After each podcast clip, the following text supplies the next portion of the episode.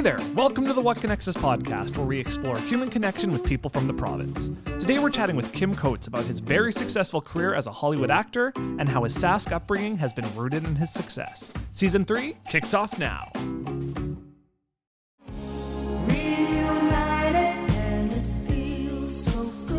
Yes, we're back with another season of the What Connects Us podcast, and we are kicking things off with a bang.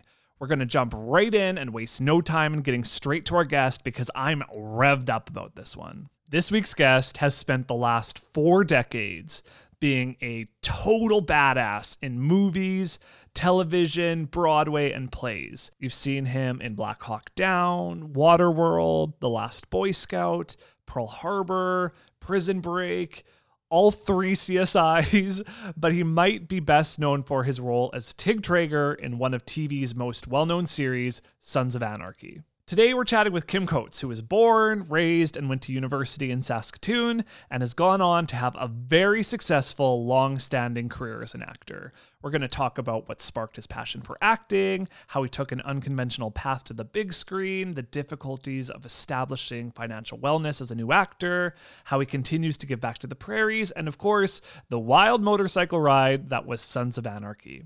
Even though Kim hasn't lived in Saskatchewan for years, his prairie roots run deep, and he's just as humble as he is generous with his time and philanthropy. Kim is an ambassador for an initiative that Conexus is the presenting partner of called the Pegasus Project, where we are raising money for a new helicopter fleet for STARS Air Ambulance. We'll get to that in the interview, and we'll chat about why this is such an important cause for him. You'll know what I'm talking about in a second here, but going into this interview, I felt so nervous.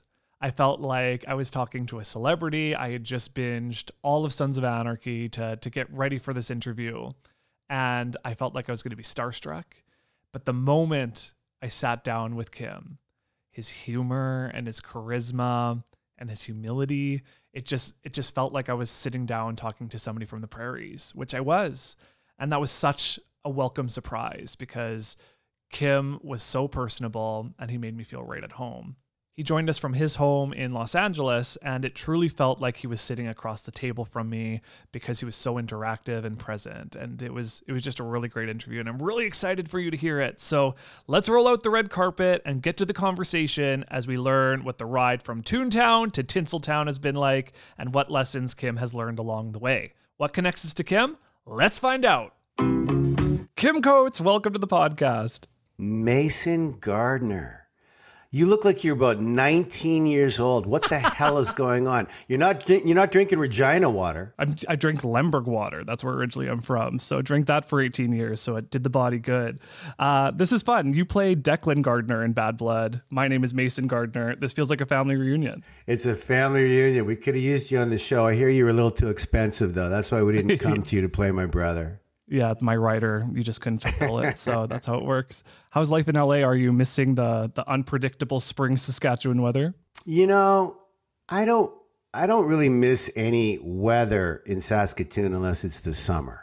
Mm. I I you know, you know my whole my whole story, Mason. When I left in 1981 and graduated from the University of Saskatchewan, I uh, it's my hometown. It's Saskatchewan's my people. I I go back, as you know, as much as I can, and we'll talk about that in this interview that we're going to do. But for me, I, I don't miss the winters. I'm a baby now. I don't miss the freezing cold. I don't miss the slush and the popsicle sticks down the driveway. Those days are over. I'm way too old. I spent an entire year in Canada last year. Mm-hmm. I have a mm-hmm. couple of homes up there in Canada, and I was in Western Canada with my wife Diana, and and so to be in LA now after a year, I'm I'm enjoying the weather. I'm enjoying that the vaccines are so so there's so many vaccines here in LA. We're doing so well down here now in California. You know what's going yeah, on. Yeah, you're hogging them. Yeah, we're gotta, hogging gotta them. send them our way. I, we're trying. we're trying. So uh, before we jump into the interview portion, I was talking to Vaughn Wyant the other day, and uh, he said that you guys have golfed before, and uh, he wouldn't tell me who's the better golfer or your previous win loss record, but he said he's been been watching a lot of golf in order to improve the mechanics of his swing, and, he, and he's got the, the upper hand on you now. He says. So, any response to Vaughn? A- a- anything he say, says, you better take with a grain of salt. Vaughn Wyant is now one of my best pals, and when you're best pals, that means you can talk a lot of you know what. And mm-hmm. I, I think I've probably played at least ten rounds with him now, and he he was beating me early, but he can't beat me any longer. So it's it's time for him to get as many lessons from Ernie Els as he as he can. Because I will be coming hunting for him again this summer or fall. The next time Yeah. we, we grace the golf course, yeah. Oh, that's awesome. So let's jump into it. I'm excited to hear about your story, and you need no introduction, but I am so curious to hear how you would define yourself or introduce yourself. So, in a nutshell, who is Kim Coates? Wow, what a what a great question to start this whole thing off, brother. I'm not even sure I've ever been asked that. I'm a Canadian boy who stumbled into acting, who discovered Tennessee Williams and Shakespeare and Ionesco and who decided to follow his bliss, who decided to be completely no ego, learn, never be af- afraid to fail, moved to Toronto with the late Susan Wright helping me along the way, got me a big agent. Refused to do film and television early. I wanted to do more stage, more stage, more stage. And that just catapulted me into who I am today. And I never, um, I never cared about stardom. I never certainly didn't care about celebrity.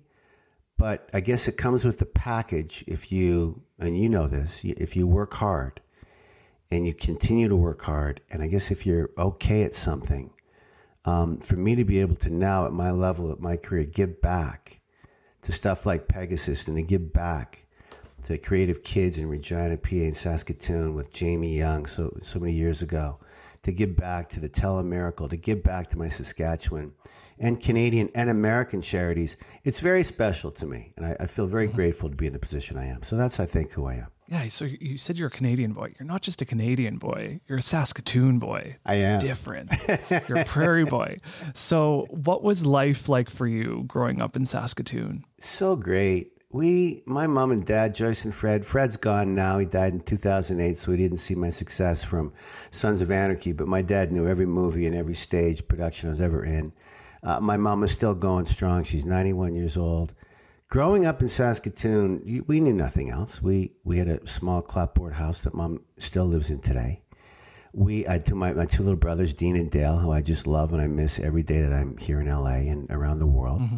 I talk to them all the time. You, you, you pop out of your mother and there's a little hockey stick. If you're a boy, you got a little hockey stick. And so me and Dale and Dean got these little wooden hockey sticks, and I think my mom still has them today. And you learn to, you know, you skate, you skate, you play baseball, you learn golf later, you more baseball and more hot, more sports. Um, it was a great way to grow up. It was it was an incredible way to grow up at Thornton, which is no longer a school, Nutana, which is still a school, and of course the University of Saskatchewan. So I'm a lot older than you, son, but I'll tell you, you know, there was this rivalry between Saskatoon and Regina, right up until I left, and then and there still is. And when you leave, like I left to go to Toronto, and then New York, and then L.A. Always coming. I love Regina now. I love Regina because I'm not in Saskatchewan as much anymore. So I don't know. It was a great way to grow up, um, but it was cold in the winter, man. Nice and it was Oh, yeah. cold. I'm I, I don't- I've lost that blood for the cold now. I don't know what happened to me. This past year, we set a record for mm, uh, the polar vortex for most consecutive hours beneath minus 40 degrees Celsius. so you're not missing anything over here. Right? I love how you said there's a rivalry between Regina and Saskatoon because I like to compare it to almost like a, a little brother, big brother situation where we can poke fun at each other. But if anybody in the East says oh. anything about them, Oh, you're it's, done. it's on. Any you're. Argonaut fan, any Tiger Cat fan, don't get me started with the riders. Don't green Totally. and white till I'm till I'm dead, baby. Oh yeah, we're get, we're gonna get into that. Um, so tell me a little bit about the spark that lit a fire for your passion for acting, where you were ready to study drama at the University of Saskatchewan. Did you go into drama with that that long term career in acting in mind? Absolutely not. I I, I remember uh, taking a year off working at Safeway, saving lots of money. Safeway was such a, an incredible job for young guys like me and young girls cashiers. It paid well, unionized. It was a, just a. My mom was a Safeway girl. In fact, my mother, I think she won so many uh, cashiers of the month that they had to ban her from winning them anymore. and the winner for January, Joyce Coates. "Oh, thank you, thank you so much. I just, I love my job. Everyone voted for my mom. She's loved by everybody. Anyway, Safeway, a year full time, saved some money, Mason. I stayed at my mom and dad's home in the basement. I went to college four years. I loved it. But I went there to be a history teacher. I was going to teach history. I wanted to be a teacher. And I remember going uh, through the, the book, and it said you could take an elective. I took my math, my English, my French, my psychology 101, which I just loved. And then they said you could take anything you wanted. And I went, any anything? Like, really? So I took the book, true story. I took the big catalog back in that day, back in 1979, and I and I stopped on D. It was upside down. I turned the book around and I went down the D and it said drama. Drama. And I went, wait a second. Drama? Like acting? Like, so I took an acting class. I had never been in a play. I'd never seen a play. I was a redneck little Saskatoon boy, sports guy, captain of my football team. So I don't know, bro. I mean, I think I've had the gift for the gab back in the day. I could talk my way out of a fight or into a fight pretty easily. Um, but no, no, I, I, I, I, I did not plan any of it. It just started, started You- to happen. you are now the poster child for holistic education and the reason as to why we do like electives and stuff like this because you were on the path of a history teacher and here you are starring in movies alongside Hollywood's elite. Like it's crazy that that just like a, a flip through a book and and right there So determined your talk entire about that. trajectory. Let's talk Yeah. about that. Like I'm, I'm, I'm not a huge um, religious guy at all. I believe in Mm-hmm. spirits. I believe in. I think we go somewhere. We certainly, you know, there's. I think fate, whether it's just really beautiful or really unfortunate, sometimes it takes a hold of you, and the cards you Mm-hmm. get are the cards you get, and then what do you do with that? Like, so I got lucky with finding that drama on that page, and actually, but then what do you do with that? Do you do you excel? Do you learn? Does it become your path in life? I don't know about that, but Joseph Campbell, he's my favorite writer. I mean, The Power of Myth. It's one of my favorite books to read about mythology and indigenous people, the beautiful people that were on this earth way before you and I were, and what plants mean and trees mean and the environment means. I'm a, I'm a big believer in that. So for me, it worked out. Now I had to work my ass off. Uh, I guess I had a little bit of talent. Um, you know, Wayne Gretzky, you know, arguably one of the greatest hockey players ever. Rumor has it he worked at it, but he had a little talent going in. He knew how to skate pretty early. So I, I think I found it at the right time for me to really uh, s- like stick my head in there full, full, full bore and go for it. Totally. Do you remember that moment, like whether you were on stage or watching a play, something you're like, that's it. That's I'm I'm doing what I need to do for the rest of my life. I did.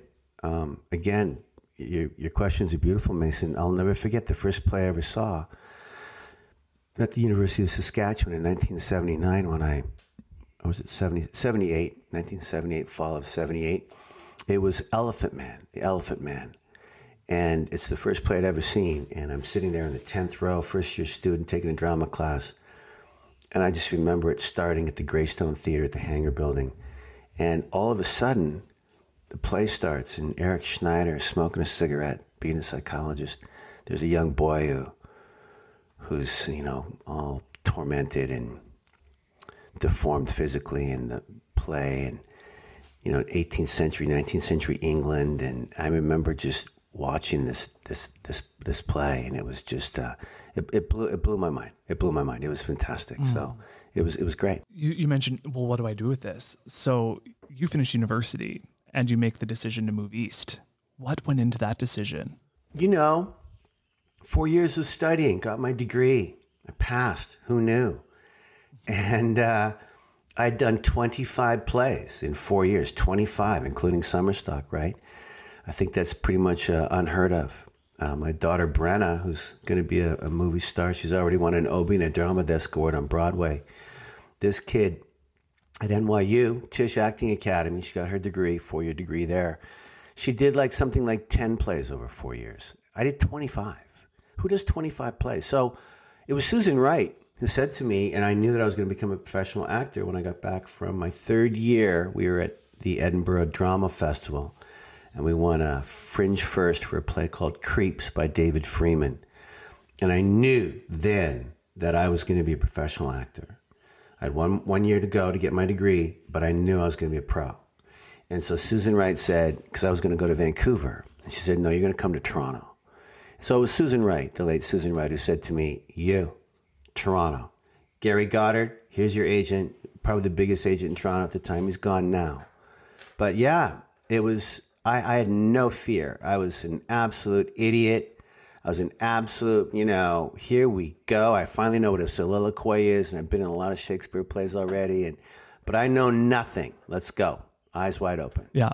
So you make it to the East, and in an interview with George Stroumboulopoulos, you mentioned that your agent wanted you to start doing films as soon as you arrived East, but you're like, no, I want to focus on theater and plays before making that jump. And you did, I think it was approximately 30 of them before your first movie. So I feel like a lot of us would, it'd be natural for it to be like, okay, it, you want me to do movies? Yep, let's do it. Let's do movies. So what gave you that conviction to say, no, I'm going to stop and I'm going to do plays um, for a little bit before I make that jump? I'm not sure, but I do know that with all the incredible travel I did to New York and London uh, in that third and fourth year university, and then right when I got to Toronto, theater was everything to me.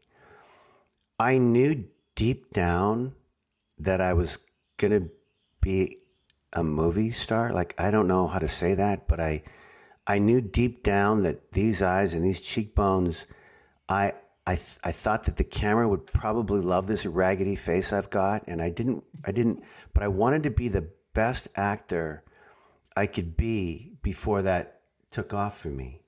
And that's true. George was, he did all his homework. It's true. I, I remember Gary said, so we got these films and I went, no, I, I actually want to go to Thunder Bay. I want to go to Edmonton. I want to go to Halifax. I want to do 12 plays in Halifax. I want to go to Stratford. And I did it all. I want to, you know, and I did it all.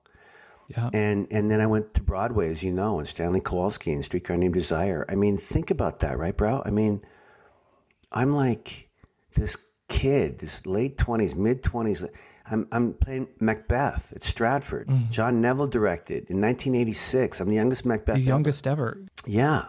So I don't know. I think that when I uh, was on Broadway and I'm, I'm, I'm screaming Stella, Stella, and all these agents in Hollywood discovered me, that's when it all started to explode for me. The Last Boy Scout, The Client, Waterworld, the whole thing just went.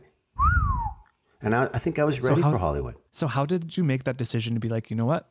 I think I've done enough plays.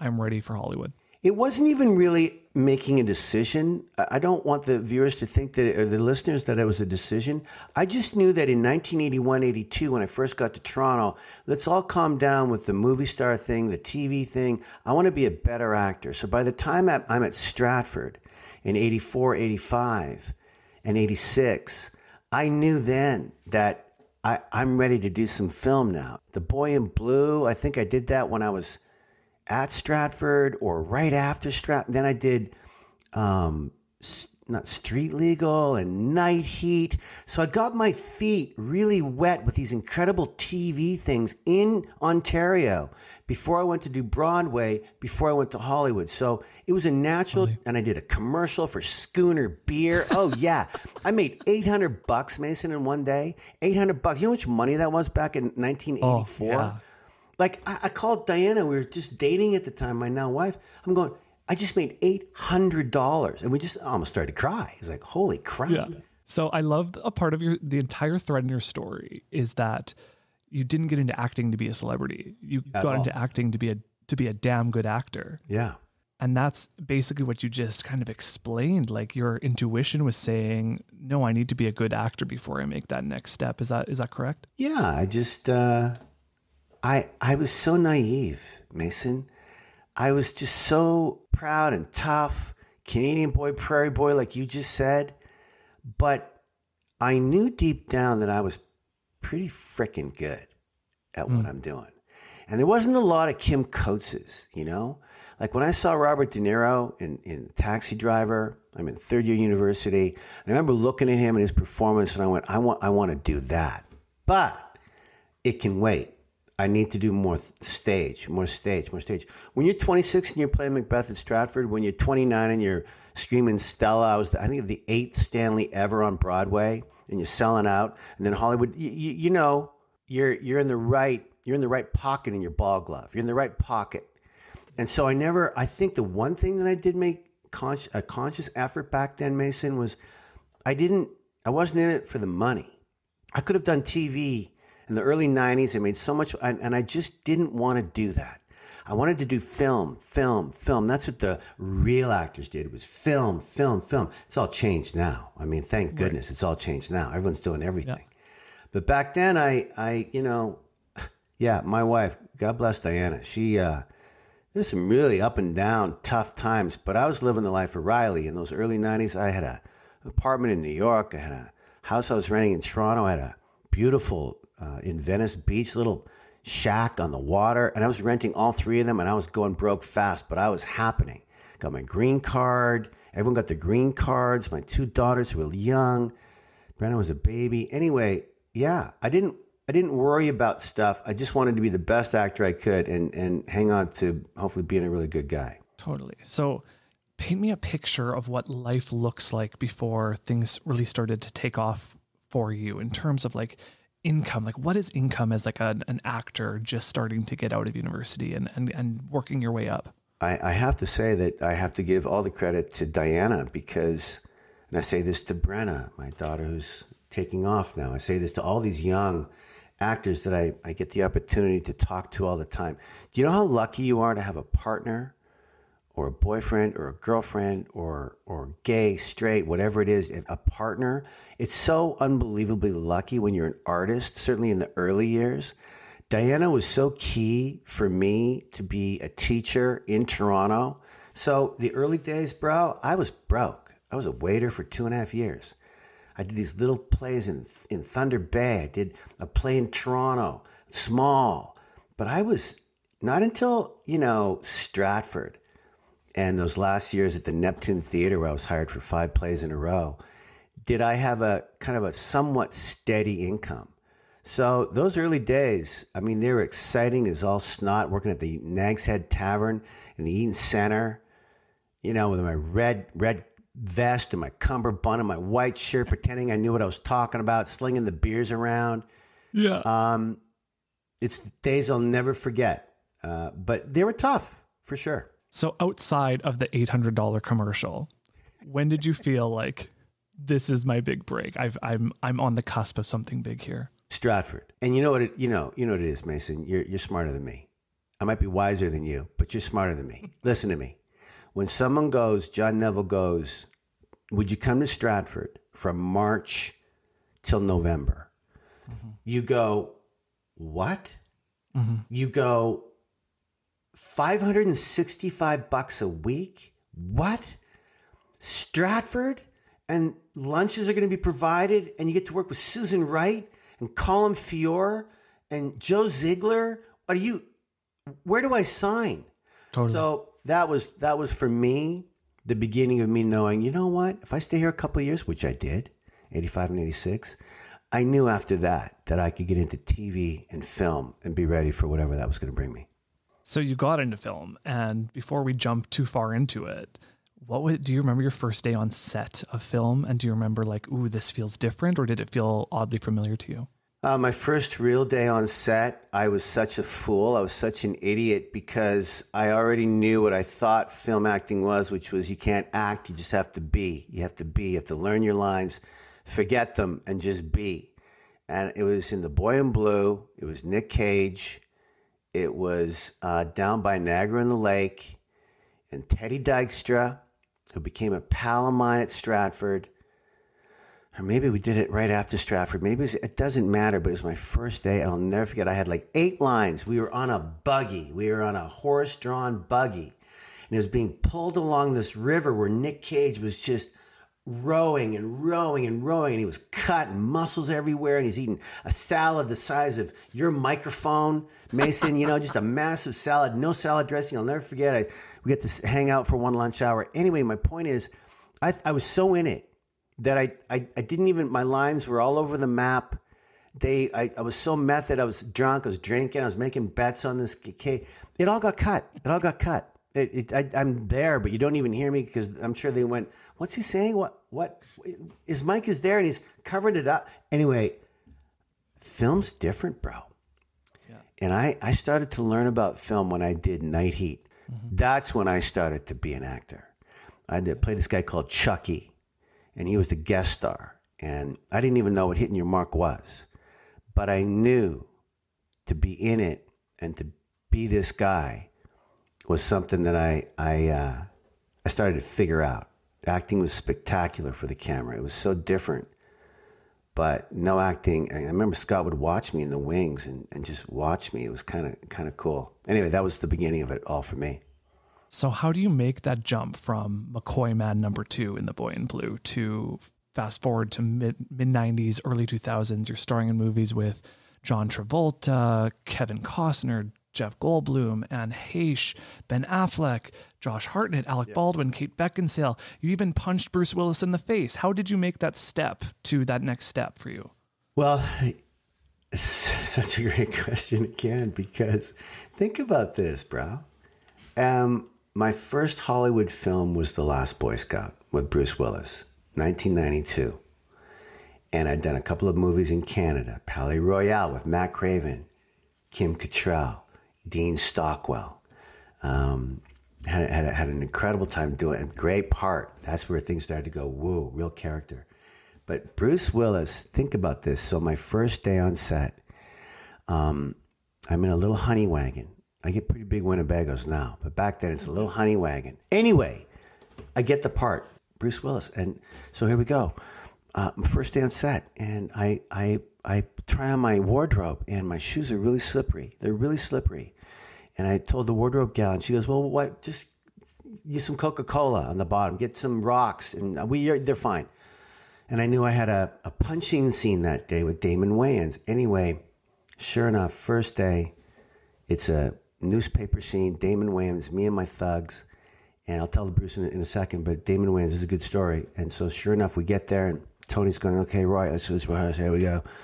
And uh, we do it, and, and he goes, then you punch him. And so we started rolling. And sure enough, I threw the punch, and Damon would smack, he'd pull his head back. I never hit him, obviously. And he just, right. it looked really good. And, and then Tony goes, right, one more, Kim, one more. I want you to really go for it, mate. Really go for it. You know what I mean, mate? Just go for it. You got it. We've got it. but just go for it, mate. Damon, you okay? And, and, so we went for it. And sure enough, my back foot slipped. I hit him right in the nose. Uh, punched no. him right in the nose. Yeah had sunglasses on. The whole thing, everyone just, you can, you know, I see Joel Silver running from his chair. I see people coming over. I back up. The stuntman comes right over and goes, Coatsy, it wasn't your fault. Your shoe slipped, man. You did you did exactly your shoe slipped. Your shoe slipped. It wasn't your Coca Cola. It didn't right. work. Coca Cola. So I'm going. I'm I'm gonna get fired. I'm gonna get fired. And Damon, to his credit, Wayans takes the shades off. There's a little nick little nick right there from the sunglasses, but you could tell that my punch, I didn't really punch him. I went to, and then I realized I'm right by his face, and so I pulled it a little bit. Otherwise, he could have been hurt. Yeah. And um, I didn't get fired. And I realized, here we go.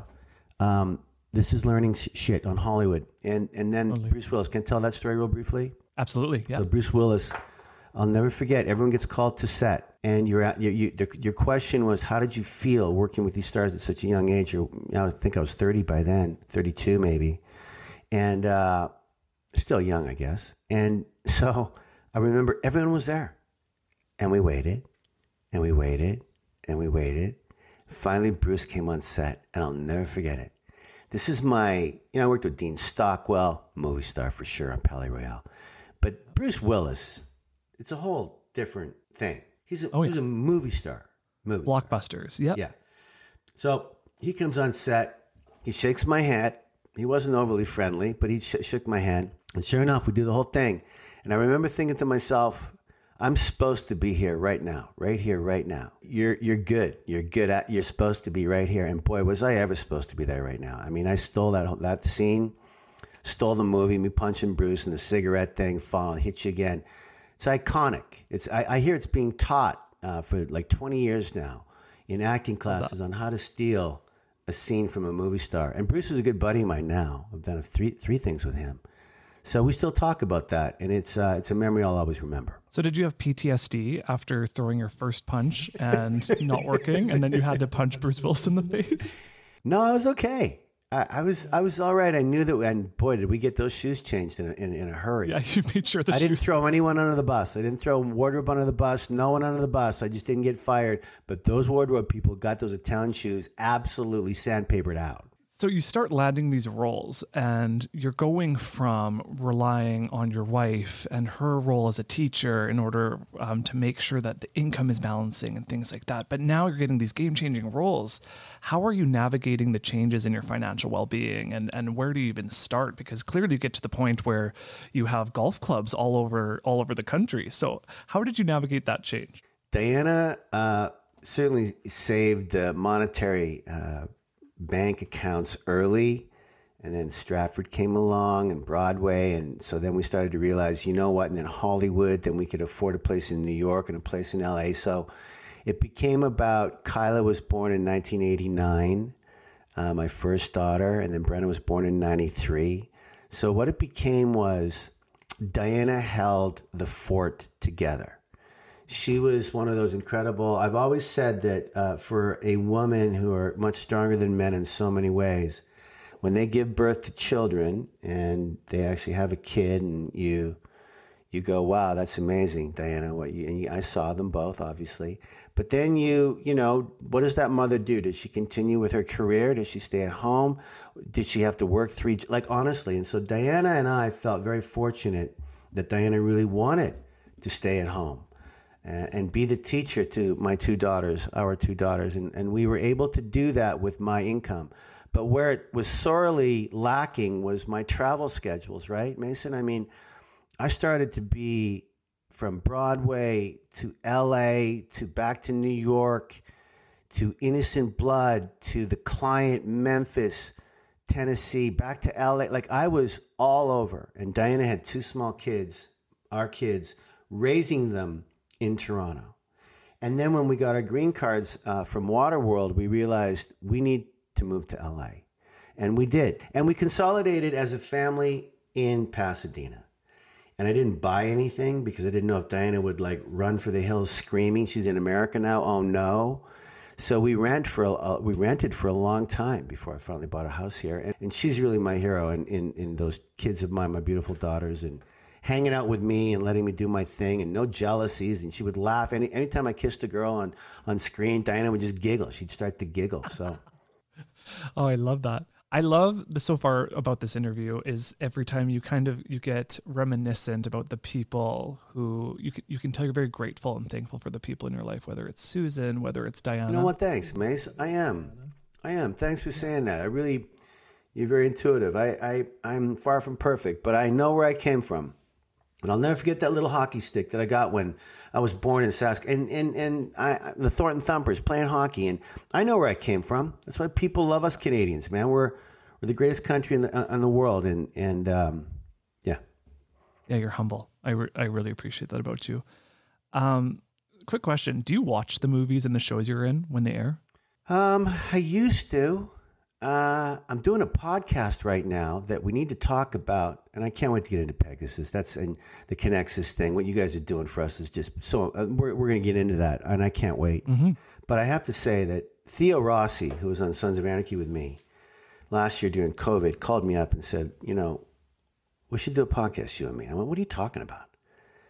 And this thing has exploded. We started last April, May. It's called the Reaper Reviews, but it's theory, theory, Theo Reed yeah. podcast. We're reviewing every show of Sons. Your question was, did you ever watch? Do you know what, Mason? We did 92 shows, seven seasons. I probably have seen a third of them. I saw every. Really? Yeah, about a third. I certainly saw every first one of every season and the, and the finale of every season, and then sprinkled through it. But I never, I didn't want to watch while I was still filming in that September, October, November time slot when we started playing them on FX. I didn't want to. So I just did. I just didn't. So let's talk about let's talk about Sons of Anarchy. So sure. outside of a couple of reoccurring appearances on TV shows like Smallville, Prison Break, CSI Miami, you waited 22 years before settling, uh, no, settling isn't the right word, choosing a long standing um, role as a co star on a TV show. So this was your role, obviously, with Tig Trager in Sons of Anarchy. So was this wait by design?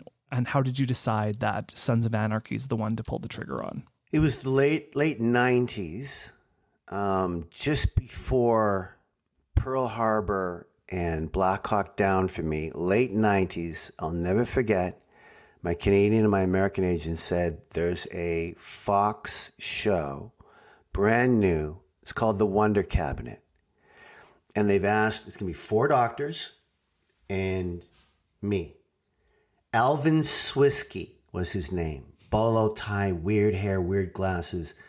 But you know those you know those museums and those about the weird shit, the bats and the elves and the potions and leprosy and and hundreds of years of well this guy was anyway, it was going to be a show that was going to tackle the climate um, why are the bees dying? Like it was pretty hardcore for Fox late 90s Wonder Cabinet. Interesting. So it's the first time in my life that I went, okay, well, Vancouver, I like Vancouver a lot. And my career was good, but it wasn't exploding in those late 90s. I'd done a couple of cool things, but, and so I tested. And for your listeners who are listening, they've all, they've all heard of that. But what that means is there was going to be three of us who all had to sign a contract that you're going to make this much money per episode if you get the part. Um, it's called testing. It means that, you know, you, if they didn't do that and I walk in there and I just blow everyone away, then Totally. I could ask Yeah. for whatever I want, you know. So everyone does that. So I was the third one to go in, and there was about 25 people, and they were all looking at me, and I wasn't even really off book. And I turned, I never forget this, Mason. I turned the chair around so they couldn't even see my face in the first scene, and they were so I could feel them all going, "What the? What is he? I want to." But that's so weird. And of course, I got the offer. So I got the offer. So I go up to Vancouver, and I shot the pilot with Jimmy Morrison and uh, Poppy Montgomery, who became a huge TV star. Poppy, and this funny guy whose name's, name escapes me right now. Anyway, we shot the pilot. It didn't get picked up, and I said, "You know what? That means I need to stay in movies." And Yeah. darn tootin' son, I stayed in movies and I turned everything down.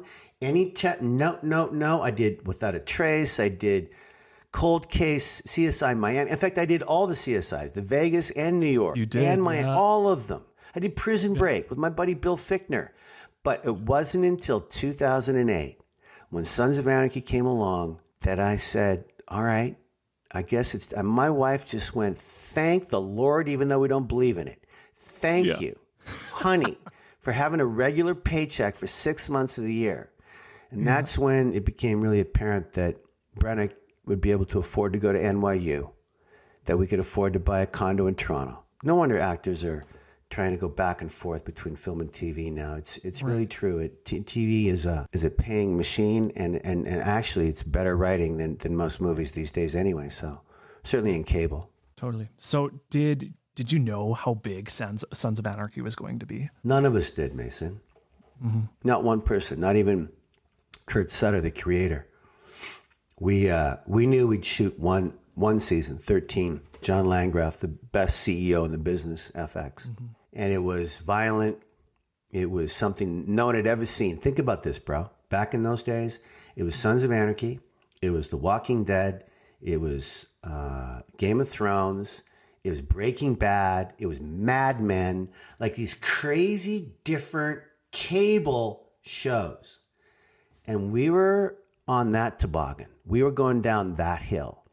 And after that first season, we got picked up for two. We knew on the pilot episode that Katey Sagal, her performance in the first show, season two, we knew we were going to be around for a long time. That didn't get, get guarantee that we were all going to live. He started killing everybody off starting in season four, five, and six there. So, Yeah. uh, but it was a great run, and I'm very fortunate. And they're fortunate to have me, and I was fortunate to be on that show. Katey Sagal is so captivating. She's Isn't she beautiful and just like no offense, Kim, but like Katey Sagal makes that show for me. She's such a strong female in that in that role. she she was the show, bro.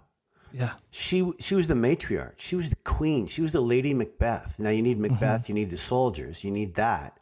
But Katey, man, it's funny, eh? After all those years, everyone are you are you Team Tara or Team Gemma? Yeah, what would totally. Gemma do? You know all that stuff.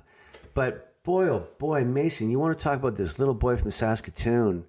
Before Sons of Anarchy, I was, oh, you're the guy from Open Range. Oh, you're the guy from the club. You're the guy from Black Hawk. Then I became Kim Coates. Right. People from Sons of Anarchy started to know all our names, even mm-hmm. Ron Perlman, Beauty and the Beast, all those incredible. It wasn't until he played Clay Morrow. Mm-hmm. Everyone knew who Katey was. You know, everyone knew who she was from Fox, from that comedy she did, that crazy comedy back in the day, 11, 12 seasons. But I they, knew her from Smart House, which was a Disney show. So, next question: the natural progression of of this interview. What's it like to bite a carnival worker's ear off? Uh, it's it seemed to be a theme with that character, right? Like, Yeah. I think once Sutter saw that Kim Coates as Tig Trager could bite a really good ear off, it, I think it did it three or four times over seven years. It became like, oh, and Tommy is Chibs, he's Scottish. The headbutt works really well for him. Let's keep. Yeah. So we all had our go-to bullshit fight move, and mine was, yeah, Yeah. bite an ear off. Yeah. You need to put that on your resume. Great bite biter of ears. What's one characteristic? Last question on Sons of Anarchy. What's one characteristic that Kim, a Saskatchewan-born actor, shares in common with Tig, which is a biker gang member? Only one, maybe two. Um, I, I'm nothing like that guy, but I, I have a heart. And Tig, to do and to feel how he felt with Venus Van Dam, that transgender, and what true love means in this crazy biker world that we created, that that having a heart, I know I have a heart, and also, I think I'm a funny son of a bitch. Right. And Tig became really funny. He had some funny stuff. And other than that, and I could ride a bike. I've been riding a bike on my beautiful bigger farm with my beautiful uncle, Uncle Mort, in Springwater, Saskatchewan, riding those little Yamaha Suzuki 75, 125 cc since I was eight, Yeah. nine, ten years old. So honestly, Mason, on that show, there was three of us who could ride, only three. Mark Boone Right. Jr., David LaBrava, and me. Everyone else had to learn. And some learn better than others, let me tell you. Jeez. So let's transition back to Saskatchewan. I heard a story that after you were done filming Sons of Anarchy, you were filming a project in Saskatoon. And your mom wanted you to stay at her house, but you had to stay at the Bessborough. So tell me why the Bez over Joyce's house. This is no, this is a great story. You have to Yeah. hear this. So I'm I'm here in LA, I'm hanging out, I get this call from my assistant. It's early 2000s, and I get this call, and my assistant goes, Hey, Kim, we've got an offer for you. And I go, Yeah, cool. Um, it's in a place, um, it's a, it's a Saskatoon, Saskatchewan. yeah. I went Saskatoon, Saskatchewan. Yeah, I think that's what is it? It's a lead, good, with Erika Eleniak. Great, been a fan of hers forever. Um, send it to me. So this is what happened, bro. I'm coming home to do a movie in Saskatoon.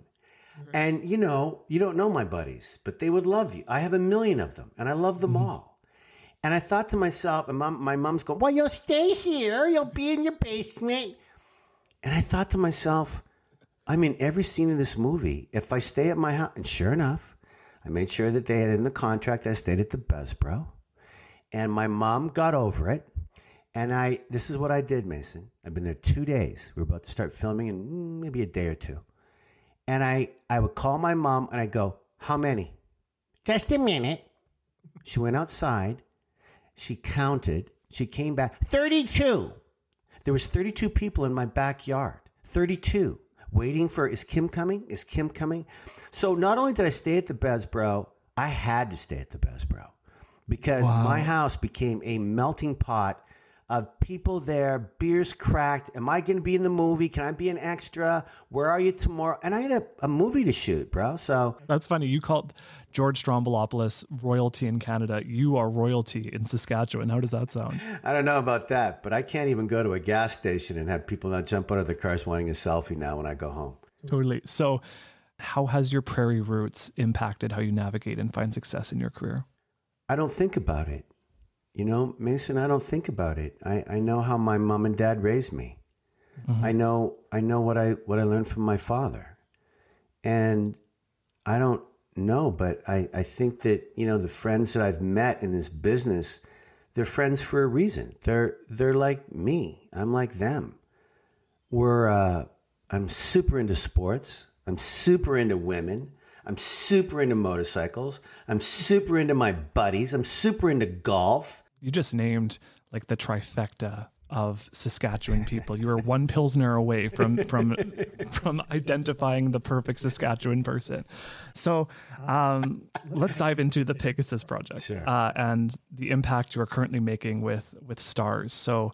For those of you who don't know, the Pegasus Project is a fundraising initiative that is helping STARS Air Ambulance fundraise for a new helicopter fleet. And it's essentially a custom built 1968 Ford Mustang. It's beautiful.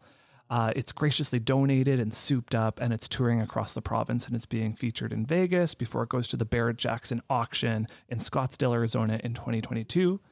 The car is being auctioned off with all proceeds going to stars. So, Kim, tell me how you got involved here and why is this such a meaningful initiative for you? Well, I never, uh, I wasn't looking for a new charity. I, I had many charities that I do so happily. But when my buddy Murray Totland, who used to be the, the city manager, who, who finally retired, he needed to. He did such a great job with that city. It's time to smell the tulips a little bit. When he called me up a couple years ago and he said, uh, Vaughn Wyant, who I knew. I knew the name. I had never met Vaughn, even though Vaughn says I did meet him once in Arizona. Um, but I had heard of the name, and, and Murray said they'd like you and maybe you know Brayden Schenn from the St. Louis Blues to be ambassadors. And I said, I said, well, what's it for? What is the Pegasus thing? What's it going to? be? And he goes, I'm going to let Vaughn tell you. So I got in touch with Vaughn, and certain, you know, Vaughn has no problem talking. In fact, I'm sure he talks in his sleep. Um, Right. he, he didn't stop talking for half an hour and he, he had me at hello. I mean, to, to think and know the Stars Ambulance team, to, to know what they've done in Manitoba, Saskatchewan, and Alberta over all these years, and to know the need the community uh, has for it. Um, the Humboldt bus crash is, is something that we'll never forget. Uh, none of us will ever forget it on so many levels of pain and suffering. But what they did that day and what they continue to do every day, um, it was easy for me. For, but I also had to say to Vaughn, what's expected? Because I'm, I'm, I'm a thriving, busy, busy boy, and I didn't want to let anybody down. And Vaughn said, nope, we're going to use you when, when we can. And that's what we've been doing for a year and a half. And this car, uh, designed by uh, Bruce Williams, it's being built. It's done now, really. Byron Thiessen and Wes Muskawa, they, they built this thing. It's a one off, like you just said. It's going to go for so much money. Um, and it's every penny is coming back to the, the, the Stars Ambulance Organization, Andrea Robertson and Jerry Lynn Johnston. And I know, you know, Lori and, and Vaughn's right hand man, um, Wayne Halla, Halabera is, is, is super involved. Jeff McGill. I mean, we can, we can just go over all these names, but seriously, bro, Yeah. it's about Saskatchewan, isn't it? It's about Alberta, isn't it? It's about Manitoba, isn't it? And so when they get a mug like me, who's born and bred there, who loves muscle cars anyway, I have one in my garage right here, and I got a 66 Chevelle. It's stunning. Cabernet red. It's like a maroon. It's so beautiful. Stereo like you've never heard. Anyway, this has been an easy thing for me. What's not been easy has been the COVID situation. So, what do you do when you have to delay it a year? What do you do if you need to continue to have people help out this initiative of raising all this money during a time when people are up against it? We're up against it, right? So, Vaughn and Lori have never uh, backed down with a challenge. And I'm just a little minion for them who's in the background, who makes people laugh. I'll take as many selfies as I can this summer, this fall, uh, certainly in Vegas and Barrett Jackson. And then, you know, it still won't stop. We, we, we have so much to do and so much awareness and so much money to raise. Vaughn doesn't sleep uh, over this thing, this Pegasus project. So with stars, I'm just so, you know, I met Scott Moe. I was in a helicopter uh, a year and a half ago, pre COVID, at that air hangar. I'm just a little Saskatchewan boy who people seem to know pretty good now from my TV and movies and stage. And uh, I'm just so happy to be invited to the party. Uh, the car's phenomenal. This Mustang is phenomenal. I got to turn it on a few months ago when I was up there in Saskatchewan. I got to turn it on at uh, at Byron's shop, and now it's mm-hmm. being driven around, you know, where it is in Saskatchewan. And, and we're going to do a little road show this coming summer and fall, and hopefully I'll be able to attend one or two of those. Okay, we're going to park the bike for a second and take a quick break from the interview. Kim mentions Conexus's role in the Pegasus project a little bit, so I wanted to get more context on what that is before we continue. So I reached out to Courtney Rink, who is Conexus's manager of community engagement, and I asked her to tell us a little bit more about why and how Conexus supports STARS Air Ambulance. This is what she had to say. Thanks, Mason. I'd absolutely love to tell you about the partnership that Conexus has with STARS. This is one that I personally am so excited about, but I know Conexus is too, because anyone across the province of Saskatchewan may need access to a critical health service that STARS really provides. And ultimately, having a reliable air ambulance available can really mean the difference between life and death. Uh, they're focusing on putting the right tools in the hands of the best talent, and in return, what this does is not only save time, but saves lives. Our $500,000 contribution is to go towards the much needed aircraft fleet with the latest cutting edge medical tools available, and truly something that they need to keep the fight in flight. For us, contributing to this campaign is a way for us to ensure that all of Saskatchewan residents have access to this life saving care when they need it most, now and for future generations to come. Oh, Mason, but you did mention one more thing, which is the Pegasus Project, which I do not want to forget. We are so excited to be the presenting sponsor for this. Uh, it is a fundraising campaign that has brought together oh so many, whether it's Ford, MNP, the Schenn brothers, Vaughn Wyant, Kim Coates, Caleb Dahlgren, the entire organizing committee. Oh my gosh, you guys, the list goes on. We hope to see your support across the province throughout the summer so that they can continue their efforts and remain the beacon of hope across Saskatchewan. Hey, thanks, Courtney. I'm from a small town and I know just how much anxiety exists around receiving immediate ambulatory care if, God forbid, anything were to ever happen to you. So I can speak firsthand on just how important STARS is for our community.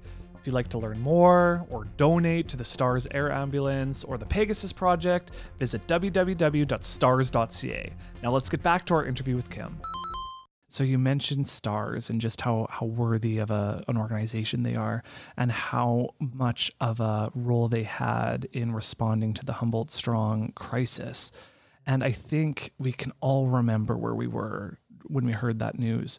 What was that like for you? Do you remember where you were and do you remember like seeing the world responding to Saskatchewan and supporting Saskatchewan during such an immense time? I do remember. I was in the States and when you're the top story, you know, it's going to be a little emotional here, but when you when you the top story on CNN mm-hmm. is a, a a bus bus crash in Saskatchewan uh, and the, the amount of kids and, and adults that we lost that day, uh, hockey, the world of hockey, and how not only the hockey world responded, but the world responded, and it's Canada and it's Saskatchewan, where we're pretty away from the big world, we're Saskatchewan people.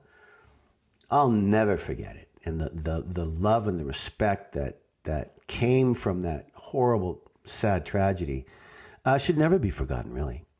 No, you, know. you nailed it. Like you come out of the womb and you get a hockey stick. Everybody has been on a bus trip for whether it is like a band concert, whether it is a hockey tournament, things like that.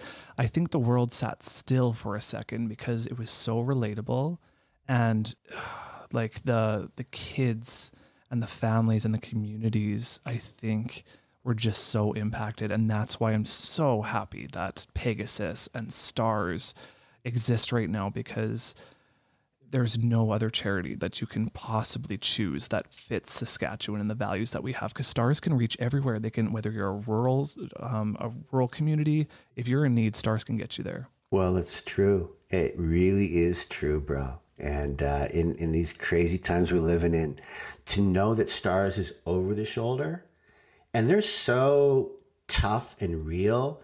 They don't ask for you you almost have to go well scott moe beautiful government going to give this much. Then we need to raise this much. And everyone just comes together as a community and we're going to do it. And we're doing it and have done it and we'll do it again. This just happens to be a big one because we need a, a new a new helicopter. We need a couple of them. And Absolutely. you can imagine how many millions of dollars that costs. So we're not going to let them down. We, we are raising uh, look at Conexus look at you guys. I mean come on. I mean, what connects us? How bright are you? But connects man. All that incredible donation that you guys gave. Um, I just, Vaughn and I just go, how lucky are we that we continue to have people in Saskatchewan give and give and give. So, Right. yeah, stars, good for them. transitioning back to to your career and what you've learned along the way. So, looking back, what is something that you are so proud of in your career? I think I've stayed pretty true to who I am and where I came from. And I know I'm a really, really good actor. And I know I'm a really good producer. I know I'm going to be a really good director someday when I have the time to do that. But where I've stumbled or fallen down, I had Diana and my kids to help dad up. Or when they stumbled, I picked them up. And I'll tell you what, bro, the four of us as a family and the, the incredible laughter that we, you know, Diana did an amazing job raising those two girls. And I came from a family of boys. Kim, Dale, and Dean, boys everywhere. So if I ever got married, I thought, if I ever had a kid, I thought, I wouldn't mind having a daughter. Well, I got two of them. Yeah. Boom, boom, shakalaka. I, I think I'm pretty proud of family, really, and seeing my my dad that last year when Pop was was he couldn't he couldn't he couldn't rally anymore in 2008. You know, I just remember that I I came home in 2008 when I was doing Sons. I came home eight times to see my dad. And you know when he passed away? He passed away on the night of our wrap party because he knew he had to wait so that I could come home and, and do the funeral and make sure that everyone was okay. So Pop passed away the night of my rap party, and I was in Saskatoon two days later, and I stayed for two weeks, and we had so many people. We had to, we we it was overflowing. It was everyone loved my dad. So Yeah, my dad passed away as well when I was 25, so I can relate to that's young. Wow, you were young. Sorry to hear that, bro. Yeah, sorry to hear about your dad too. Um, so what was that like to be going through one of, if not the biggest moments of your career, one of the biggest successes in your career, and on the flip side, at the exact same time, going through one of your hardest personal battles? And is there anything that you wish that you that you could have told your dad at the end of that amazing run with Sons? No, nothing more. Uh, nothing more, really. Honestly, just wished I just wished he would have lived longer. But it wasn't because of sons or that success that came along with it. Because my father, do you know how important it is, right, bro? To when when you have a mom and dad who support you because you're gay. You have a mom and dad who support you because you're straight. You have a mom and dad who support you because you want to be a hockey player. You have a mom and dad who support you because they know you're going to find your way. My father and my mother, when I told them that I wasn't going to be a Safeway manager because everyone thought I'd, oh, I'm going to go to university. You're going to teach. Wait, you're going to be an act, an actor? Like my point is, I had such support. So my dad saw all my successes and all my fallings down his whole life. So dad didn't miss anything in Sons of Anarchy because dad knew his son was a star before he died. But I wish I wish he was around to drink some more whiskey and coke, Ryan Coke, my Wisers and my Crown Royal with my dad because those were the- some of the most fun nights of my life for sure. You know about your father and stuff. It's Yeah. and when you're tight. And so, no, dad didn't miss any of my, but I miss him not just being around longer for his grandkids. Yeah. How how universal is Coke? Like you can stop from slipping on your shoes, taste good in whiskey. It burns your stomach out. it's so good in rye. it's so good. Um, so if you could go back in time and give a piece of advice to yourself just graduating from Nutana Collegiate, what would you tell that kid? Nothing. I remember Murray Totland said to me when I graduated college and I go to Toronto and I come back and I had a f- few hits, a few things, Stratford, right? And we came home, we had a huge party in my mom and dad's backyard. And Murray Totland grabbed me around the face and he held my like a like a mobster. And he went, Coatsy, you got out. You got out. You got out. You did it. You did it. And I grabbed him and I went, No, you stayed and you did it. You did it. So no, I wouldn't tell that kid anything. I I was so unafraid to fail. I was so naive. I was so I didn't know what a soliloquy was. I've said this stuff many times, but I knew I needed to express myself in acting, and it all freaking worked out, bro. Okay, before we let you go, I'm going to hit you with some speed round questions. Sure. So these are going to be fun. So, first question. I know you're a sports fan. Yeah. And you're you're a, you're a Detroit Red Wings fan, Yeah. which I'm sorry about right away. They're uh, not doing the best at the moment after all those years of greatness. Um, what's your favorite rider memory? Uh, it has to. It has to be in 1989. It has to be. I was in the end zone. That Ridgway kicked the field goal to win against Hamilton to win by two points, I believe. Last seconds, I, I was in the end zone. I had Terry Brash and Donna Brash and Cala Brash and Greg Bandler and Mark Melmack, all Saskatoon, Toronto people, and and I was there and bawling and bawling and bawling. We finally we finally won a cup. We finally won something that I that I could remember and all those Ronnie Lancaster years and George Reed years, and we never won anything for me as a young boy. That was that has to be a memory that I'll never forget. Uh, second question. So you've been able to act with your daughter Brenna. Yeah, How special is that for you? really, truly. I mean, come on. You see uh, your offspring uh, grow into this incredible, stellar actress, doing it the right way, like her dad did. Theater, theater, theater, theater. Yeah. She's on Broadway. She does the the Wolves, which is one of the you know 25 plays in the last 25 years that just got these New York accolades. Brenna's pictures all over the New York Times. She just explodes. She gets a big agent, big man, you know, and she's just working her ass off. And now she's getting into movies and starring and stuff. For her to come back with me to do Jerusalem, that play in Toronto my first, uh, you know, far away back on stage in like 30 years, and she's in it with dad. Come on. And then we just did a movie together that she's the second lead in. Like, come on. So proud of her. Yeah, I watched an interview when when you were on breakfast television with her, promoting, Oh, see that? promoting Jerusalem. Yeah. and you were buzzing. Like you had, you were, you could tell just how excited you were to to be having that moment with her. Yeah, it was a fun time. Next question. So, Broadway, TV, or movies? If you had to pick one to to finish out your career, which one do you think you'd land with? Uh, Broadway, sure. I mean, sure. Why not? I, I, I, um, I was on Broadway. I finally came back to do that Jez Butterworth mammoth Rooster Byron. I should have freaking passed away on stage every night kind of part. We won every, you know, I won best actor, best play. They won best director. Brenna won best ensemble, best staging. Like we won them all. Oh. We were like the Titanic that night. And the winner is, and we had just eight, ten of us, twelve, and the whole room, the Winter Gardens were going, oh, not them again. Oh, not them again. Yeah. So, yeah. how about going back to Broadway? Sure, I, I would take that. So you talked about dying on stage. So are there's a website that lists all the movies and TV shows you've died in. Yeah. You had I I, I know the answer. I know the number. How many? 20. Tell me. You know. I want you to guess how many how many times do you think that you've died on camera from a movie or TV? 85. Well, this one has 33 movies and 18 on TV, so for a total of 51. I'm sure there's some missing there. I, I, uh, excellent. I, I, that's You've fantastic. died a lot. I've died a lot. What's that like? How do you how do you die? What is what is the first step of dying on camera?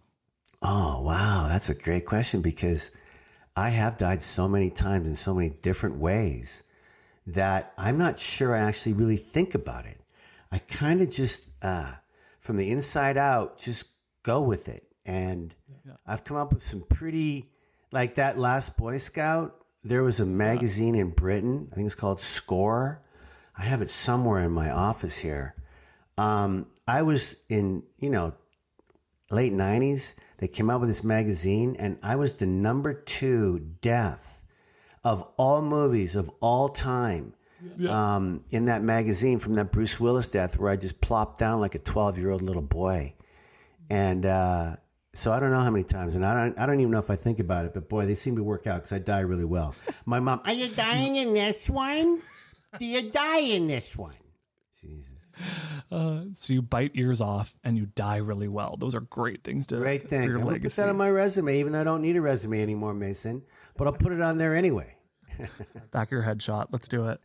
Uh, so you were interviewed by the late great Larry King. How monumental was that for you? Special, really special, really special. Theo Rossi and I, my partner in crime in our podcast, were we were like the two guys who FX would always go to for press, you know, because we loved giving it. We were pretty funny. We were different. He's younger, but we, we were like Laurel and Hardy. And you know what?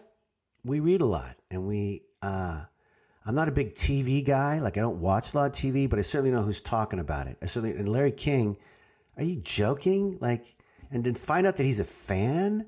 Are you joking? I mean, he was more of a fan of Theo because Theo's from Staten Island and Larry King's from from there, and and so, but he was he was just special, and we'll always have that. It's always in my uh, you know on my phone, ready to pull up at any time. And Larry King, man, what a what an icon.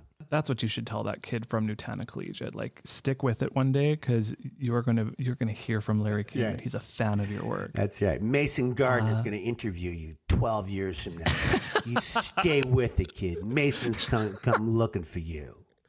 Oh yeah, no. Uh, so you were on all three of the CSIs, Yeah. like the holy trinity of uh, primetime TV. What did you watch any of them? Like, were you a fan of any of the CSIs? Never, Which not one was your one. favorite to be an actor on? Never not one. not one. No, I did the I did the one in, in Vegas first and didn't even see the show. I don't know what it was like, but I guess I did all right. And then I got I got invited for the CSI New York and my character might even come back. I remember they were talking about it. We might even bring you back. And again, I was okay, with that because I like arcs. I don't mind arcs. But I never came back. It was a one show. Maybe I sucked. I I didn't see that either. But the third one is a fascinating tale for me because it was just before Sons started, and I get a call from my people, and they go, um, "CSI Miami is calling, and they want you for two, three, maybe four shows." And I went, "Well, I don't know." And they said, "No, no, David Caruso is, is spe- specifically asking for you." Yeah. And I thought, I've never really seen this show. And I know he's really cool and stupid with his sunglasses and whatever, but I used to love his movies back in the day, and I loved NYPD Blue, and so I thought, sure. I did six shows for him, six, and it was so much freaking fun. And I saw all of those. Yeah. Theo was in one with me. Elizabeth Berkley was my girlfriend. They, they even had me as an informant at the end. I mean, I, I could have been stuck in that world for the rest of my life. And then, then they went, oh, wait, we've been doing it 10 years. Let's end the show now. Yeah. One, that's one of my favorite lines I've ever heard in TV is when you say, Horatio, I missed you. And he said, I won't next time. Or did you miss me? And he said, I won't next time. Good for you. You got a memory. I love that, bro. yeah. Uh, so, next question Have you ever been starstruck by a co star? No, um, I, I don't think I ever have. But uh, Fleetwood Mac, um, what's her name? Stevie Nicks. Stevie Nicks, thank you. So Stevie Nicks, she uh, was at the Toronto Film Festival. She had a movie documentary on her life. I've been such a big Fleetwood Mac fan, so I got I asked if I wanted to go backstage. I said I did. And uh, she had three bodyguards that were four times the size of me, and I was in a little line to go meet Her Highness Stevie Nicks. And I walked up. She didn't have a clue who I was. But I walked up to her and said, I just love you so much. And she goes, and I've never been told that before. Like she laughed, like, mm-hmm. can't you come up with something a little bit more original? But her four bodyguards were having a fan moment over me. They wanted my selfie so so bad. Stevie Nixon, she's four foot three with these big pumps on. She turned around and said, Oh, he's a bit of a big deal, then is he? He's a bit of a big deal. And I went, I am, Stevie, I am. But that that night got my got my heart really. But no, as a as an actor, I, I've always been very uh, knowing that I I deserve to be in that room, knowing that I should be at that table, or knowing that I don't want to be like that guy ever in my life. What an asshole! Or Right. I I you know, being from Saskatchewan, we're Gordie Howe people, man. We're you know, we fight, we score a goal, and we get an assist. I mean, that's that's me in a nutshell. So you you fight, but I hear you're quite the softy when it comes to Disney movies, especially Finding Nemo. What Disney movie is your favorite, and tell me why? Snow White and the Seven Dwarfs. It was the first. It was the first movie from the old days that when they started to re-release Disney movies. It was in Toronto. Uh, Diana wasn't even there yet. I went right to Toronto by myself. My motorcycle had a little apartment, cockroaches everywhere, but I loved it. I loved everything about my life. Here I go, waitering, and they released Snow White and the Seven Dwarfs in the early '80s, and I I'll never forget on my motorcycle, pulling up downtown Toronto, parked probably illegally. I don't remember now, but walking in, and all that was there were kids and moms. All the dads were at work, kids and moms, and me. And all these moms turned around and saw, you know, six foot one, blue eyes, motorcycle helmet, leather jacket. What is going on? I sat at the very, very back, pretty, pretty crowded theater. Sat at the very, very back, had my popcorn. And man, when that witch gave Snow White that apple and she eats it and she dies and the, and the dwarves are going nuts, I'm bawling like a baby. I am bawling like a baby. I could have filled up an entire Bohemian bottle of beer with my tears. Yeah. And I walked out wiping my face, going, "It was the greatest day of my life. Great, great." Yeah. So Snow White, that's my fave. Yeah. I love that you're still an ambassador for Bohemian after that $800 check. So good for you.